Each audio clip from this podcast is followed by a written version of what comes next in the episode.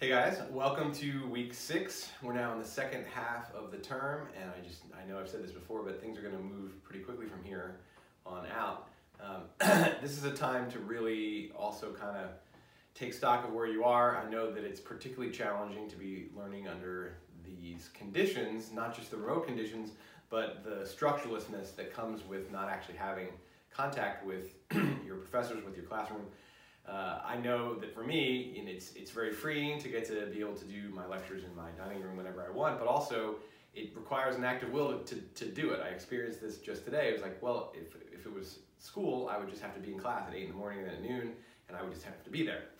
Um, now I was like, I have to actually get myself not just set up. It's an easy setup, but just like mentally make myself go there. I understand that that that challenge kind of having to exert more will because there's less structure exists for a lot of you as well. And so I just want to know, just want to let you know that I understand that's a challenge and that this is a good time in the term to say, okay, are you, are you behind? What's coming up? To really look at the calendar to, to, to try to introduce some structure into your life that in response to sort of how you saw the first half of the term going. So this is a good stock taking time and a good time to, to plan because the term will end very quickly and there's you know work consistently do throughout. So even if I give you some leeway on assignments because it's been hard, it's it's just going to pile up. So pay attention to where you're at and what's coming, and uh, just know that I understand that it's a challenge. And so if, if you're having difficulties, I want you to reach out to me. All right, so it is day 53 on the self-quarantine count-up. That's a lot of days. Starting to feel like I can round that up to 100 days. Um, and I guess technically you can.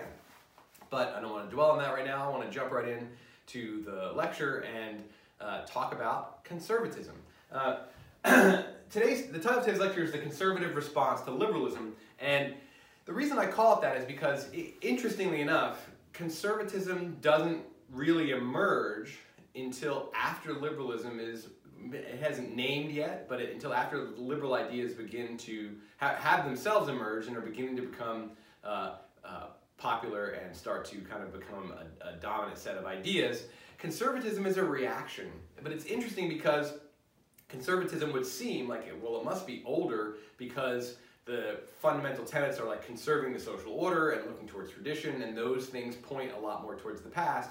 But in a way, the reason why conservatism doesn't actually have to form itself until liberalism has gotten some steam behind it is that uh, the world was essentially kind of a conservatively oriented place in terms of what conservatism starts to say about how things should be. And uh, since there was no major challenge, no upheaval that was coming that would displace some of the what are the central notions of conservative thinking, that uh, it didn't need to be formalized or formulated or written about in a particular way and so it's it's interesting that you know the, the the intellectual godfather of liberalism is John Locke, who was writing in the 1600s, and really the intellectual godfather of conservatism is Edmund Burke, who was writing about a century later, uh, as these ideas that you know when Locke gave birth to them didn't necessarily seem like they were going to become uh, central to the intellectual and political discourse of Europe or the, North America, and they did. Uh, so conservatism is a, is, is a response to say, okay, well, well,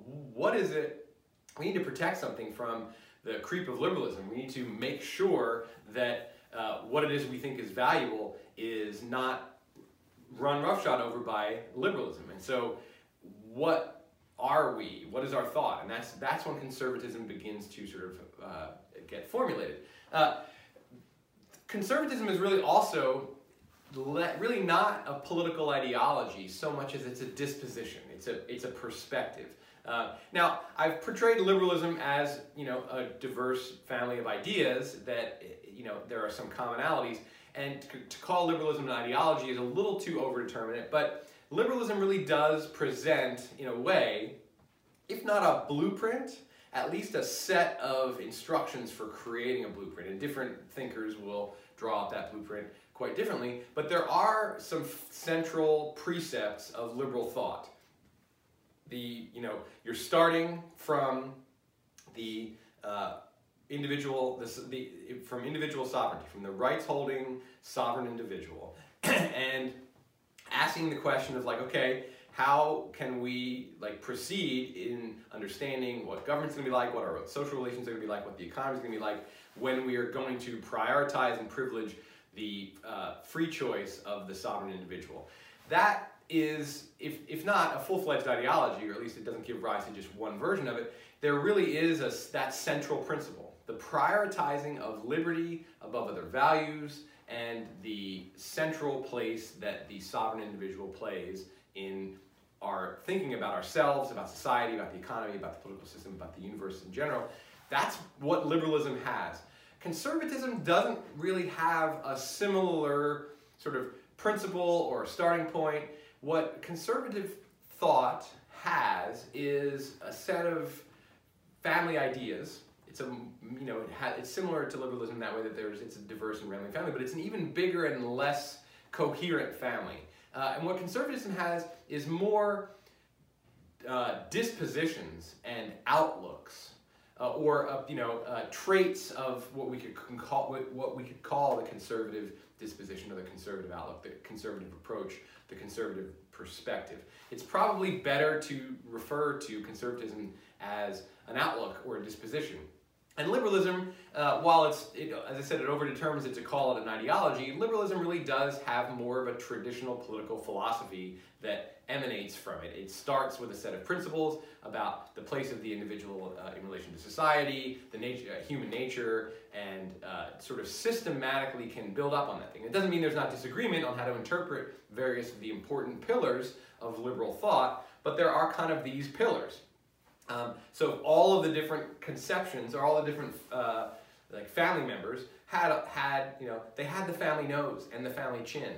The conservative family less so has the nose and the chin, though there are definitely like oh, okay I can see how you guys are in the same family. Now I don't want to stretch this metaphor too far, and I sense that I probably already am doing so. Um, what I want to do today is explore what it is that this conservative disposition or conservative outlook is like uh, and see what that tells us about how conservatism can be seen as a critique of liberalism. Uh, even if it doesn't offer a kind of separate model, a competing model. We're going to look at critics of liberalism that have a competing political model. And conservatives don't really have a competing political model. They have a set of things they think should be adhered to, yet it doesn't turn out that these build into a political philosophy at all. Um, so, and uh, so again, it's more of a disposition and an outlook. Though we can we can definitely glean some points where we can see, based on uh, the critiques of liberalism, what it is that conservatism stands for. I also want to point out that there's a, a, a lot of diversity among conservatives about what they think should happen in the world, essentially policy uh, uh, preferences and perspectives. And this is actually a result of the fact that one of the key features of the conservative disposition is um, an adherence to and a kind of a prioritizing, possibly even a worshiping, but that's pretty putting it pretty strong for a lot of conservatives, but uh, an, an admiration for and a respect, deep respect for tradition. Um, that traditions represent time-tested social forms, time-tested pra human practices. And because they're time-tested and they're still around, they deserve a level of respect and admiration and adherence um, that liberals are actually not going to afford to traditions. Because if traditions tell us here's a model of life or they you know and that's what a lot of traditions do they actually give us a model of life. They, they create all of those things that uh, liberals say we should be doing ourselves. The, the fundamental act of individual sovereignty the first act is to decide your conception of the good not your first act in terms of the it's the first thing you do but the, the foundational form of rationality for liberals is the ability to choose your own conception of the good and then to freely pursue it in whatever way your individual rationality tells you is going to be the best way that, that, that you can achieve that. Tradition is the opposite. Tradition says, here is a way of life, here are a set of practices, here is a conception of the good, orient yourself around this. Um, so uh, it's pretty clear that tradition is going to present as a starting point, or at least I shouldn't say a starting point, because it's not the only starting point, but tradition as uh, something that's worthy of respect and admiration is definitely going to be problematic for liberals. And in fact, the power of traditions to frame our conceptions of the good and to uh, narrow our choices to a small set and possibly even to just one avenue is one of the problems that liberals had with the world as it existed and they'll still say is a problem with the world as it exists. Um, that, that tradition truncates individual sovereignty. And so they're essentially I won't say deadly enemies but they're definitely adversaries for sure.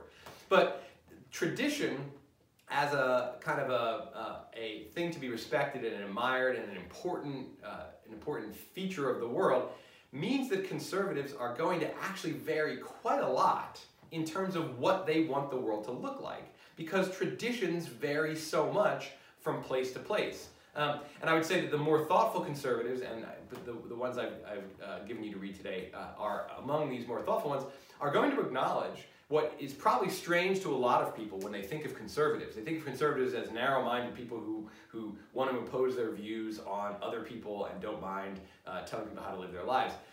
That may be true in a particular context, but the thoughtful conservatives who look sort of at conservatism as uh, across the full landscape and as a disposition as opposed to a set of policy preferences would acknowledge that an important part of the conservative disposition, if you're going to respect tradition, is that traditions vary from place to place. And what it means to respect tradition in one place asks for a set of actions that you can't translate that set of actions to a different time and place because that different time and place has different traditions. Um, and traditions do evolve and transform. And conservatives don't necessarily think that we need to set the world as it is in amber and, and, and solidify it and, and, protect it against change. Um, tradition itself is recognized as a living thing, as you know, in, in a sense, it's an organism. Um, that, but it's a slow developing organism, and that if traditional practices are those things that have survived because of, they've withstood the test of time, things things will transform as time proceeds. But conservatives are looking at tradition, and, and uh, that's why I think uh, when I said worship, that was definitely too strong. Respect and admire traditional practices without actually then fetishizing them so that it's like, well, it has to be exactly this way. But this reverence for or admiration for tradition as an important uh, sort of uh, stabilizing force in human society, and I'll say more about this as, we move along, means that conservatives will differ from each other on what it is they think should be done. Um, one of the probably the most banner familiar uh, phrases of conservative thought is traditional family values. And uh, American conservatives will tend to talk about traditional family values and why it's important to not only respect them, but to enact, enact policies that will protect traditional family values against the kind of modernist onslaught of materialistic, consumeristic, uh, relentlessly innovative, liberal society. what are those traditional family values? Well, American family values, the traditional, the traditions of our families, are different from the traditional family values of other cultures. Uh, in a society that is more multi-generational and more uh, collectivist in its orientation, traditional family values are going to look different. They're going to uh, be more oriented towards, say, respect for older uh, people, respect for older family members, a caring for uh, all the generations, and a deeper intertwining of people with each other uh, at, at further removes of the family, cousins and second cousins, and at multiple generations, grandparents, great-grandparents, grandchildren, great-grandchildren, all, all the generations. In our, our, our traditional family is really more of a nuclear family. And even though the nuclear family is really kind of an invention of the mid 20th century, it was there was an there it built on an evolution of what was already the American family was much more separate. It was less intergenerational. It was less uh, uh, sort of sprawling in the connections that people had uh, to members of their families uh, near and far. So if you're a 21st century American conservative and you respect traditional family values, that's going to look different than a 21st century uh, conservative in, say, India, where traditional family values are a quite different thing. Um, and a big part of that is the multi-generational household. Traditional uh, uh, conser conservatives in America aren't worshiping or reverencing or admiring the multi-generational household because that's not part of our American tradition. Um, it, even back in the colonial times and in the 18th and 19th century, when it was more common for three generations to live together, that still wasn't necessarily the norm. Um, and what has been the norm in a very individualistically oriented uh, society such as ours, one with these kind of liberal roots, cultural liberal roots, is that um, striking out on your own and leaving your family and setting up your own situation and creating your own nuclear family is part of the American tradition. So when you have an individualistic culture, the traditional values of that culture are actually going to be different than when you have a more collectivist culture, when you have a culture that is younger like the American one is and, and uh, pride, you know, sort of was built on mobility and innovation, uh, you're going to have a different set of traditional values that you're going to want to protect and adhere to than in an older uh, society that, prize, that, that, that values uh, mobility way less and that actually is, is more multi-generational in its orientation. So conservative thought, when it looks at the whole landscape of tradition, doesn't see a need to have a uniform uh, tradition. And in fact, I think one of the things that uh, is problematic about liberalism for conservatives, and I think this comes out pretty well in the reading, is this fear that liberalism is actually asking us, despite the accept, liberals' acceptance of these multiple conceptions of the good, that liberalism is asking us to have this kind of cultural uniformity where everywhere is a high level of respect for individual sovereignty, and everywhere we have forms of government and social uh, interaction that are centered around the individual and that uh, um, accept kind of limited uh, government attitude and a, and a, kind of an anti-authoritarian attitude and, a, and, and seeing society and the government as both an aid and a threat, conservatives can look at liberalism and say, well, even though you accept all this individual diversity, ultimately what you're looking for is this kind of monoculture, a liberal monoculture of uh, the, the main and only thing to be reverenced is the sovereign individual, and we build everything else around that conservatives who step back from their specific milieu and say, well, these, this is our traditions that I want to conserve, who step back and look at what it is that conservatives are actually asking for, uh, will see, like, they're asking for a much more multicultural world. Um, and I think that that plays against type. And, I, and, and for sure, there are plenty of people who self-identify as conservatives and who hit a lot of the features of what I will talk about today makes a conservative, who aren't going around advocating for uh, multicultural uh, diversity. And that's because liberal multicultural diversity is different than conservative multicultural diversity. Conservatives are fine with different cultures and different traditions around the world and in different communities. What they want is each community to have its dominant culture be the, and its set of traditions uh, to be the ones that are dominant there instead of inviting in the diversity onto the inside. So globally, there's a multicultural diversity that comes out of conservative thought. But locally, there will be a set of traditions that have grown up in this particular environment right? And traditions, they're time tested. In a way, they're much like the plants that have adapted to, or the, any of the uh, organisms that have adapted to a particular environment.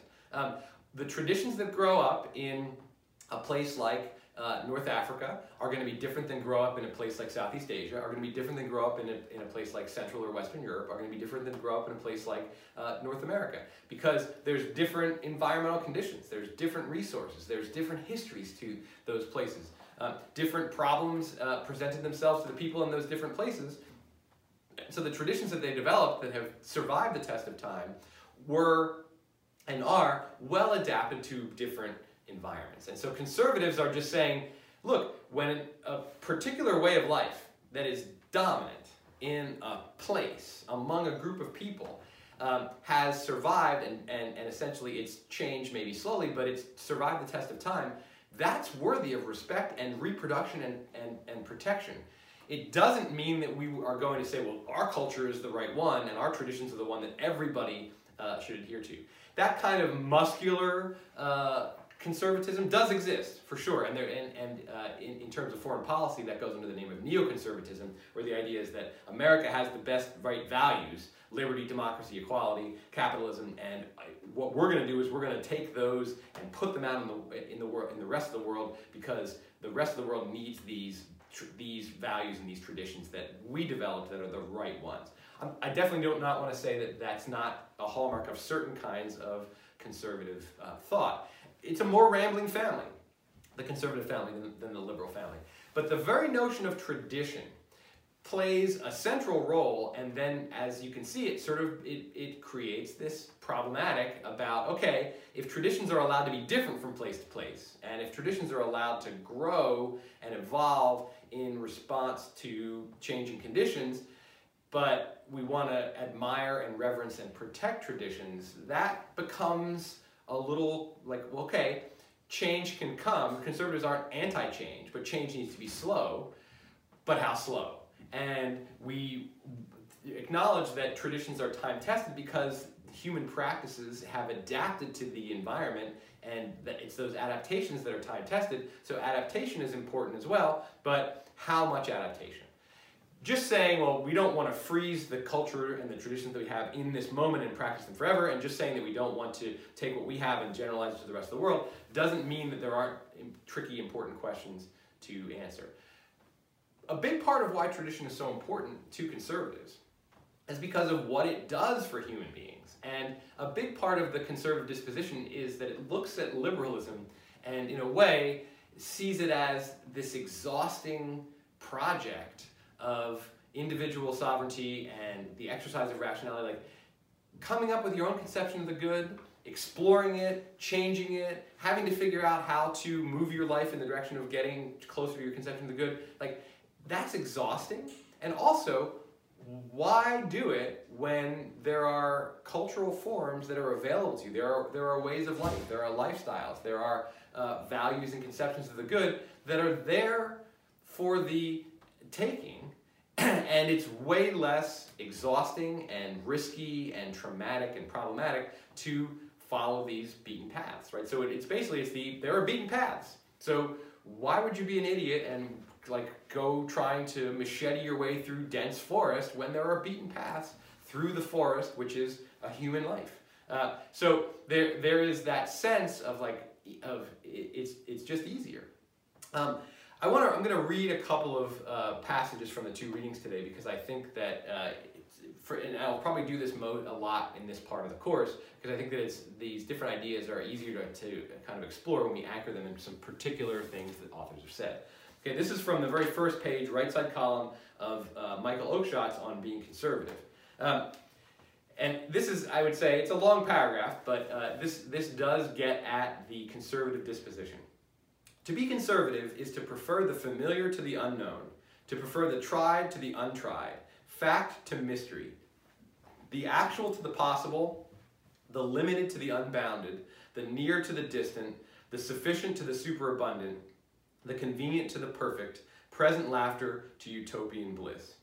Familiar relationships and loyalties will, will be preferred to the allure of more profitable attachments. To acquire and to enlarge will be less important than to keep, to cultivate, and to enjoy. The grief of loss will be more acute than the excitement of novelty or promise. It is to be equal to one's own fortune, to live at the level of one's own means, to be content with the want of greater perfection which belongs alike to oneself and one's circumstances. With some people, okay, and that, that, that's as far as it goes. And that actually shows a, a contrast, and I think that what Oakeshott is doing here is not only describing the conservative disposition, he's also describing the contrasting liberal disposition, right? Uh, liberals will prefer the unknown, the untried, uh, the possible, the unbounded, um, the uh, utopian bliss, um, uh, profitable attachments, uh, um, acquiring and enlarging as opposed to keeping and cultivating.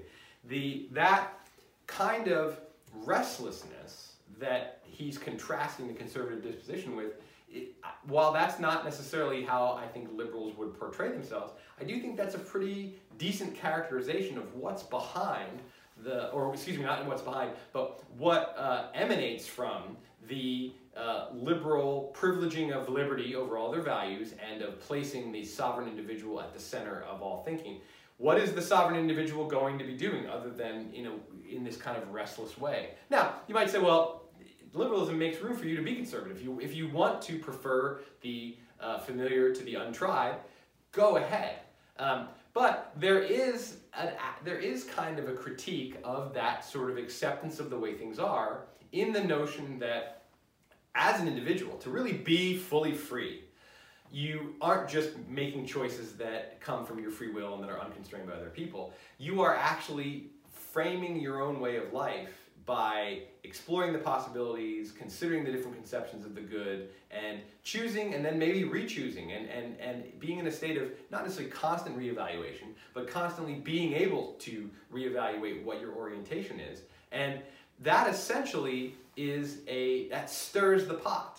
And conservative, the conservative disposition is to say the pot doesn't need to be stirred. And by stirring it, even though people could say, well, hey, you know, I, I, I could explore, but then come back to my familiar, uh, is, is already to disrupt that particular uh, disposition.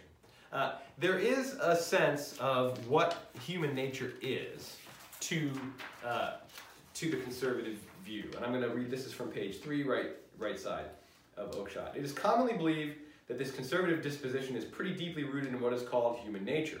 Change is tiring, innovation calls for effort, and human beings, it is said, are more apt to be lazy than energetic. If they have found a not unsatisfactory way of getting along in the world, they are not disposed to go looking for trouble. If it ain't broke, don't fix it. I like that, a not unsatisfactory way. They are naturally apprehensive of the unknown and prefer safety to danger. They are reluctant innovators, and they accept change not because they like it, uh, but because it is inescapable. Change generates sadness rather than exhilaration. Heaven is the dream of a changeless, uh, of a changelessness no less than of a perfect world. Um, of course, those who read human nature in this way agree that this disposition does not stand alone. They merely contend that it is an exceedingly strong, perhaps the strongest of human propensities. So we do have other impulses besides this uh, version where we uh, find innovation and uh, tiring and where we resist change. We do are allured by change. We do want things that are exhilarating rather than merely uh, satisfactory. But the claim here is that uh, much like liberals aren't saying that human beings are all rational, self-directed people, that those traits have to be cultivated and, they're, and they, are the, they are the better ones, and so we ought to cultivate them. Conservatives are saying that humans' reluctance to change, our uh, aversity to risk, our uh, desire to be, or happiness at being, uh, having our desire sort of moderately satisfied rather than going for something that's fully exhilarating, that those are our stronger tendencies. And also that there are better tendencies, that this is a good thing to cultivate. So both the liberal and conservative views are actually saying, okay, human nature is pretty diverse we have all of these different tendencies and all of these different capacities, but one set of those capacities is more worth cultivating than uh, the other. And liberal and conservative set of traits that are seen to be desirable um, are in fact pretty much the opposite of each other. And I think that Oakeshott does a really good job of drawing out what that contrast is. And um, part of what he's talking about, this disposition and the human nature, is a reason to be suspicious of the entire liberal project, which is to center the political view, the economic view, the social view, uh, the view you have of yourself, your self-identity around the sovereign individual who is essentially only really sovereign if a full self-invention, right? A full self-creation. Conservatives don't think that human beings need to or have really any business being this sort of fully self-inventing uh, creature, this sort of this kind of being. Um, that's not who we are. That's not how we adapted. It's not how we've developed. It, we are uh, much more likely to be afraid of change than to embrace change. And liberalism then, and this is why conservatism is actually a response, liberalism is a dangerous promise. It's a destabilizing, risky, dangerous type of road to go down. Um, and dangerous in a lot in a lot of ways. Um, but you know, one of them is that liberalism can sweep aside age-old traditions and bring in an era of very tiring, exhausting, destabilizing, uh, constant change. Uh, and that, to conservatives, makes the world a worse place. So the world was going along just fine to, from these thinkers' point of view, before liberalism came along to destabilize. Now, what is it that, more specifically, besides this kind of acceptance of the way things are and this reverence for, if not outright worship of, but at least reverence for and admiration of tradition, what is it that, that conservatives are pushing for? What do they really want us to accept? Um, this is in Russell Kirk, The Conservative Mind. This is on uh, page 8 to 9. And he says that he thinks there are six canons of conservative thought. And these are not principles in the sense that in order to be a conservative, you have to believe the truth of each of these things and then we build on them all. These are more like, canons are really more like predilections, dispositions. They're things that uh, will be hallmarks of your perspective. Number one, Belief in a transcendent order or body of natural law which rules society as well as conscience. Political problems at bottom are religious and moral problems.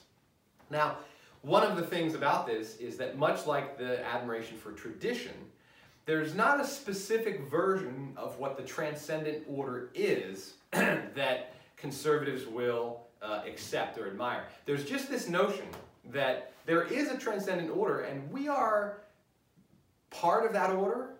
We come into the world enmeshed in that order, and we, we instead of fighting against it and trying to remake ourselves and remake society, we should be respectful of uh, and admiring of that order uh, and acknowledge that that's that's just we're no different than any other beings. Every being whether plant or animal has a place in an ecosystem in, an, in, in, in, the, in the order. And birds don't fight against their place, right? If you're just because you're prey to some other uh, stronger, faster, keener animal doesn't mean that you have a right to, or even it's a good idea to try to like change that order, right? You don't get to remake the world so that the bird of prey, which which eats your eggs, uh, doesn't do that. And there's this just basic acceptance in nature that there's an order and we all find our place in it. Human beings in this conservative view need to accept that we are no different and than any other being no different in the, in the sense that I mean, we're different because we have different traits, just like a lion is different than a, a zebra and an eagle is different than a sparrow. Um, we are different creatures because we have different traits, but that we're no different in the sense that we are enmeshed in a natural order. And kicking against that it doesn't actually improve our lives. It actually just means that we are not accepting of the way things are. Number two, affection for the proliferating variety and mystery of human existence, as opposed to the narrowing uniformity, egalitarianism, and utilitarian aims of most radical systems. This is a, a, a kind of, I would say, awkward and a little confusing way of saying that there are multi, this is the multicultural traditional embrace. Like there are all kinds of different forms.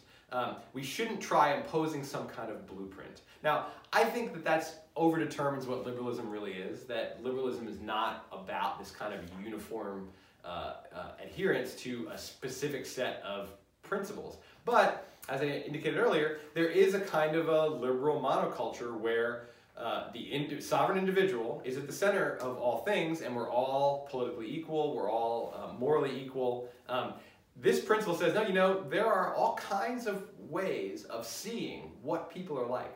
Now, if you're thinking, and maybe you are, and I hope you are, like, but if we're saying there's a transcendent order, and that also there's a proliferating variety uh, to human traditions and human uh, practices, doesn't that mean there isn't a transcendent order? That, you know, if there were a transcendent order, wouldn't there be a dominant culture that was the right culture? Um, I do think that that's a legitimate criticism or concern about what it is that these conservative uh, principles are actually asking for.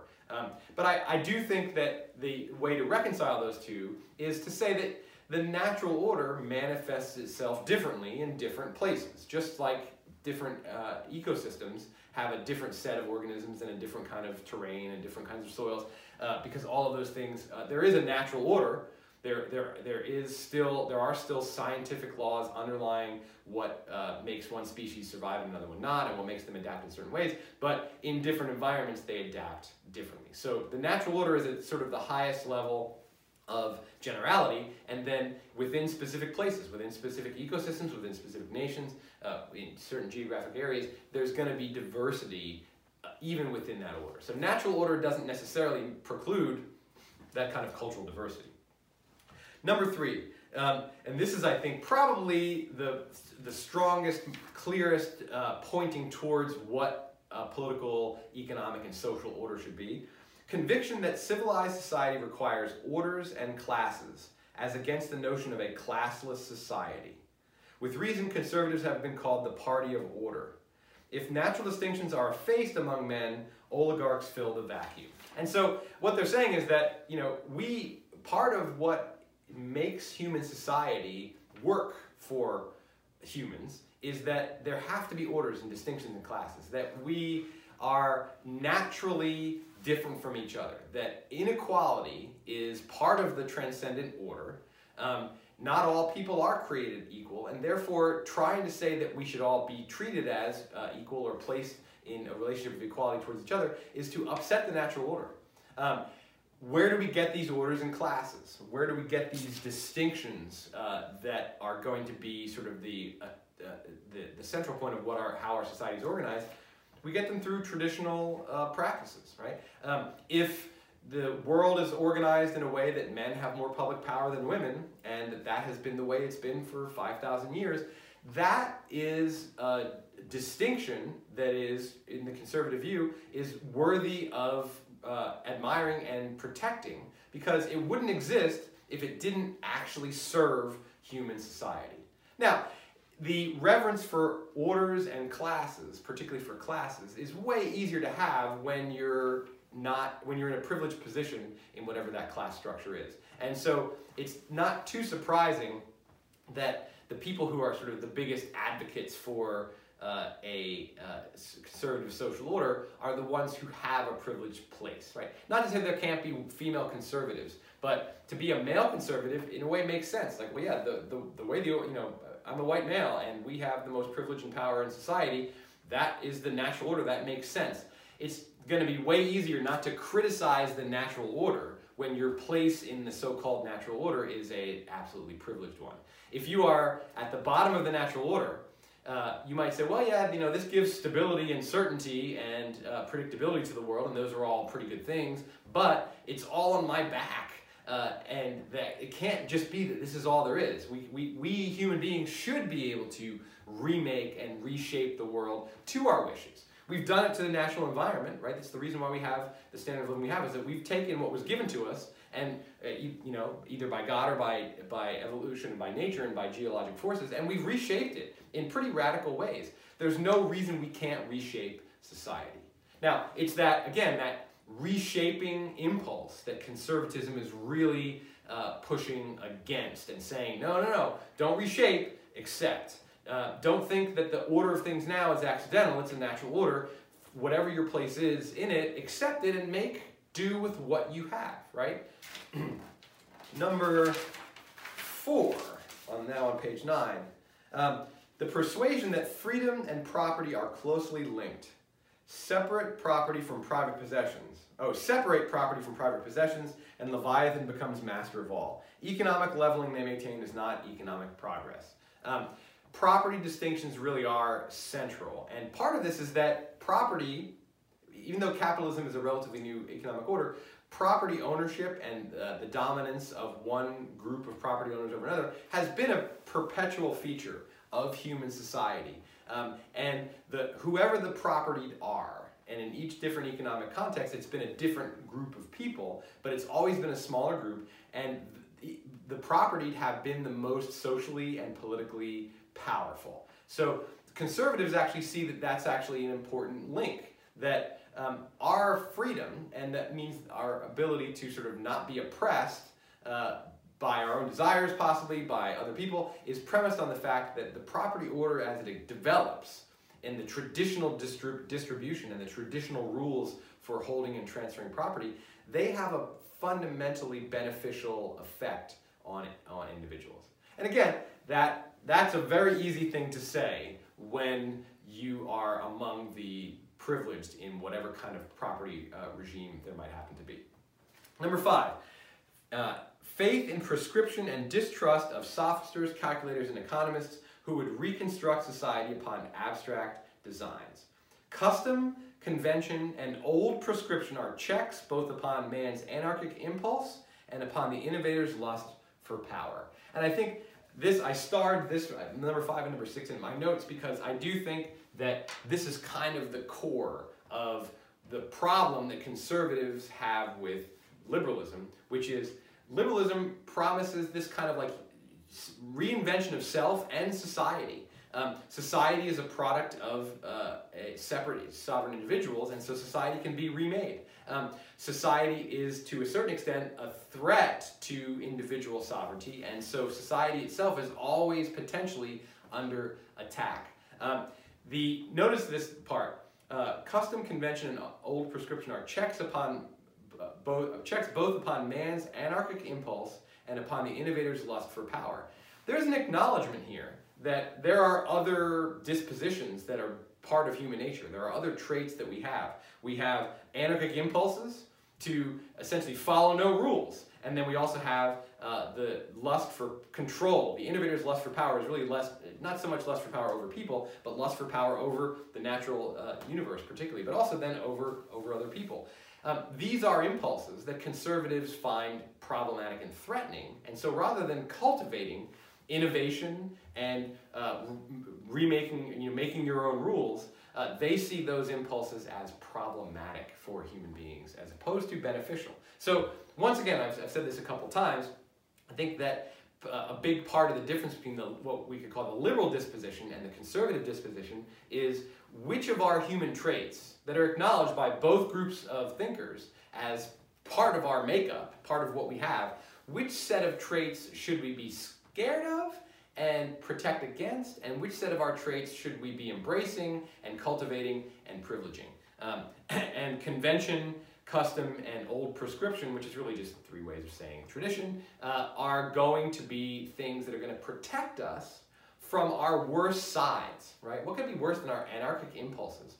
But there is an acknowledgement in that statement, and I think there is a conservative acknowledgement that human beings have these traits that we should be afraid of. We should be afraid of ourselves. Um, and liberalism is asking us to, instead of being afraid of ourselves, is essentially asking us from the conservative point of view to worship ourselves and say, we can be the maker and remaker of our own universe. We can take, we can create new traditions at any time. We can recreate the social, economic, and political order. We can recreate our own conception of the good. We can change our life. And uh, yes, you can, but that is not good for us. Okay, the final, um, the final uh, canon. Recognition that change may not be salutary reform. Hasty innovation may be a devouring conflagration rather than a torch of progress. Society must alter, for prudent change is the means of social preservation. I think this is an important thing. Prudent change um, and social preservation are two, are two key concepts in conservative thought. So it's not, as I said earlier, sort of sinking the, what the world is like in amber at this moment and saying this is how it has to always be and it has to be this way everywhere. But prudent change is different than change, um, and that it's uh, is the means of social preservation. A statesman must take providence into his calculation, and a statesman's chief virtue, according to Plato and Burke, is prudence. So there's an acceptance that change and transformation is inevitable. It's actually part of the natural order. Um, while you know uh, the, these conservatives don't talk about evolution, and of course some people who are uh, you know who call themselves conservatives believe that evolution is a false doctrine and that uh, the world was created by and ordered by uh, some kind of deity. There is this acceptance of the notion of evolution and the notion that there is a reason to accept and embrace change, but change by itself as a good in itself is rejected. And the idea that um, change should be viewed suspiciously comes from this uh, acknowledgement that the way people are doing things, the, the, the kinds of practices that have that are around today, that have been around for generations, that reproduce themselves, why do they reproduce themselves generation after generation? They reproduce themselves not through some massive propaganda effort, but through essentially natural selection. They get reproduced and passed on because they work for people. And when someone comes along and promises a, a, different thing, different change, excitement. Like we have this exciting, we oh yeah, that's show me the shiny thing, and I want the shiny thing. But that, that impulse should be resisted in favor of looking at the way things have been and saying, well, there's a wisdom to the things that have been passed along all of these generations, not because of a massive propaganda effort by some set of rulers, but because they actually work. Uh, tradition and reverence for the social order that has developed and the stability that uh, sort of human society and conservative view tends towards and less disrupted by these individually individualistic oriented uh, liberals that there's worthiness in that and that you don't necessarily reject change, but you're suspicious of change. You don't necessarily block all innovation, but you are more prudent and cautious in embracing new ways of doing things. Partly because change can really be disruptive and it can mess with people's lives. Uh, so, not just rushing to the next change and also not giving people this notion that you can rule yourself. Like that's what that's what liberalism promises. You individual, you can rule yourself. You're capable of ruling yourself and you're going to be allowed to rule yourself. To conservatives, that's it's actually dangerous because there's a fundamental distrust in the common run of humanity that this capability can be exercised uh, successfully. That uh, people who have the power to shape and reshape their own lives are going to actually do that in a prudent uh, way that serves them and that serves society. What they're probably going to do is they're probably going to make all kinds of changes and screw things up and affect other people and undermine social order and unwittingly make other people's lives worse off. Uh, and so I, I think that the conservative disposition is really fundamentally a suspicion of wanting to remake the world, but mostly it's fundamentally a distrust of allowing most people to rule themselves.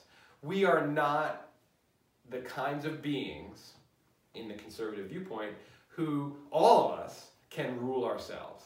And this is, gets back to the whole, you know, orders and classes. There, there's inequality. There are people who are, right? And social orders and classes are necessary because we want people who have the uh, ability to weigh uh, evidence and to think of uh, important uh, projects and changes. We want those people to be able to be in charge. But why would you listen to people who don't have that level of skill uh, in making our plans? And why would you let those people run their own lives? You know, like you look at your kids and you're just like, oh, you know, one of you actually has your shit together. And so I'm gonna just go ahead. You do do what you want. Like you want to be an engineer, you want to be a physicist, you want to be an artist. Like okay, you have the capacity. The other ones, you look and go, well, you know, if I let you guys run your lives, you're just gonna end up being drug addicts and criminals. So I'm going to exercise authority over you. Um, now, I, am not really sure if that's a thing that, that, a real example of what a conservative would think, but it, it's, it's a metaphor for the fact that different people are differently capacitated. That's a terrible word, capacitated. Are differently enabled, uh, have different uh, differential levels of skill. Some people are capable of exercising individual sovereignty, but most are not. And if we reverence a society, or excuse me, we create a society and reverence this form of individualism, what we're doing is essentially we're giving over to many people for whom it's inappropriate a, a tool that is really more dangerous, right? Um, don't give a running chainsaw to somebody who's reckless and afraid and easily spooked or easily distracted, right? Um, you don't give a running chainsaw to somebody unless you know that they have the capacity to take that. You don't even give a not running chainsaw to somebody because they can turn it on.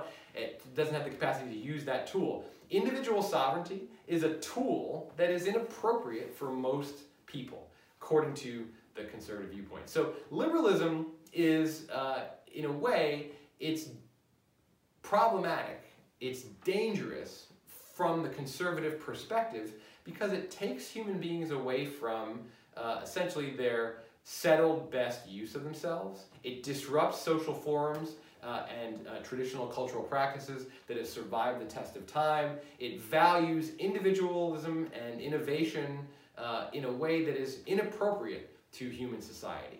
Now, at base, fundamentally, underneath of this is this notion of human nature that is not as uh, um, inspiring as the liberal notion of human nature.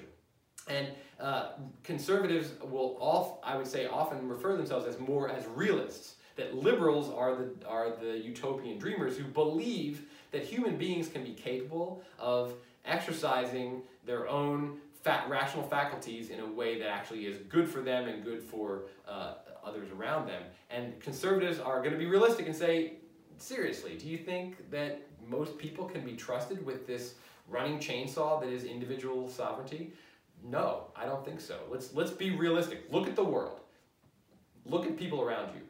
Is this a group that you would consider to be ready to run their own lives, shape their own, shape their own selves, and remake uh, society in whatever image seems to them? No, we're, we're flighty, we are lazy, we have a narrow perspective, we are easily, too easily impassioned towards things which are destructive for us. Uh, the, so there, there's this pessimistic or suspicious conception of human capability and of what human nature is. But there's also this acceptance of inequality. Some people really are. Like some people are ready. Toss me the running chainsaw. I'll catch it and I'll carve a bear out of this uh, out of this tree stump. Some people can do that, right? You you can't hand a running chainsaw to most people without them hurting themselves.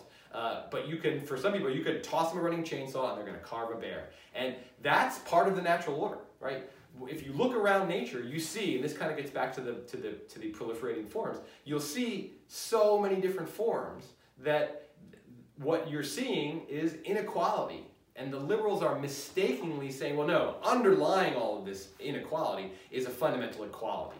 And that equality, and it's, I think it's a, a, a, decent critique of liberalism, that equality is an abstract concept that we, that we say, well, all humans are created equal. But it, if you actually just step back and look at human beings, you're like, where's the equality? I don't see any equality. What I see is I see a huge amount of inequality and I see a huge amount of diversity. So you're telling me that all of these people who have different abilities, different capacities, some of them can carve a bear out of a running chainsaw, some of them could actually barely tie their own shoes.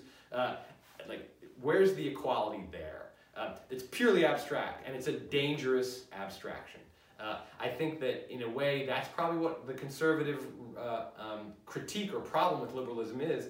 It's a set of dangerous, problematic abstractions that when you look at the real world, you see traditions that are time tested. Now, they do need protecting, right? Just because they're time tested doesn't mean they don't need protecting. They need protecting against the anarchic impulses, against this ruthless innovation, against this dangerous and problematic uh, doctrine of liberalism that's spreading uh, because it's appealing. It is very appealing. If you say to people, hey, you can run your own life, people are like, oh, I, can, I never thought of that before, but if you say so, that's what liberalism is saying, that to everybody, you can run your own life. And it's saying it uh, willy-nilly to everybody. God, I hate that phrase willy-nilly, but I just used it. It's saying that to everybody, regardless of, without any kind of analysis of whether that's appropriate to say to those people or not. Like, and, and that is fundamentally the, the uh, problem that conservatives have with, with liberal thought. All right, well, I, th this was a relatively fast lecture, and I don't need to draw it out just so that I fill whatever time we would be filling in the classroom. So uh, from uh, my dining room on day 53 of my self-quarantine, I am going to say that's my dance on conservatism. We'll talk about uh, a related set of ideas next time that is more like a political uh, doctrine, communitarianism.